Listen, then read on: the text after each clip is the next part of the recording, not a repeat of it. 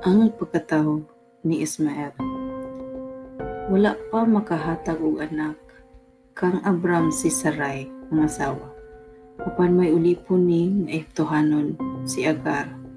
Bingon si Sarai kang Abram, kay gipalanday man ko sa Ginoo paghilawas sa akong ulipon basig magputong kag anak pinaagi niya. Miuyon si Abram sa sugyot ni Sarai human sa dako ka tuig sa pupuyo nila sa kanaan. Gikuha ni Sarai ang ulipong agar nga ituhanon.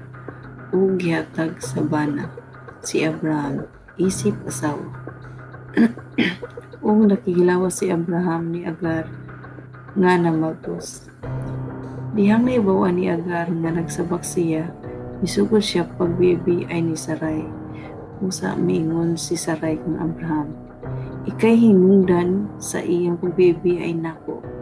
Ihatag ko ang akong ulipon. Karon nga naibawan nga nagsabak siya, gibibi ay ko niya. Nasayod ang Ginoo nga ikay hinungdan ini. Itubag si Abraham. Ana, kuha ang imong ulipon kung buhata ang imong gusto. Tungod sa pagdawdaog ni Saray, milaya si Agar. Nasugutan si Agar sa anghel sa Ginoo sa may tubod sa kamingawan. ang tubod sa kilid sa dalan paingon sa sor. Naingon ang anghel. Agar, uli po ni Saray, diin kagikan o asa ka paingon. Itubag si Agar, Milayas ko sa akong agalon si Saray. Itubag ang anghel sa Ginoo. Balik sa imo agalon o tawra siya. Miingon pa ang anghel sa Ginoo. Padaghanon ko ang imong kaliwatan, kaliwat hangtod nga dili na maihap. Misul, misultig usab ang anghel. Nagsabak ka karon og lalak nga og mga anak og lalaki.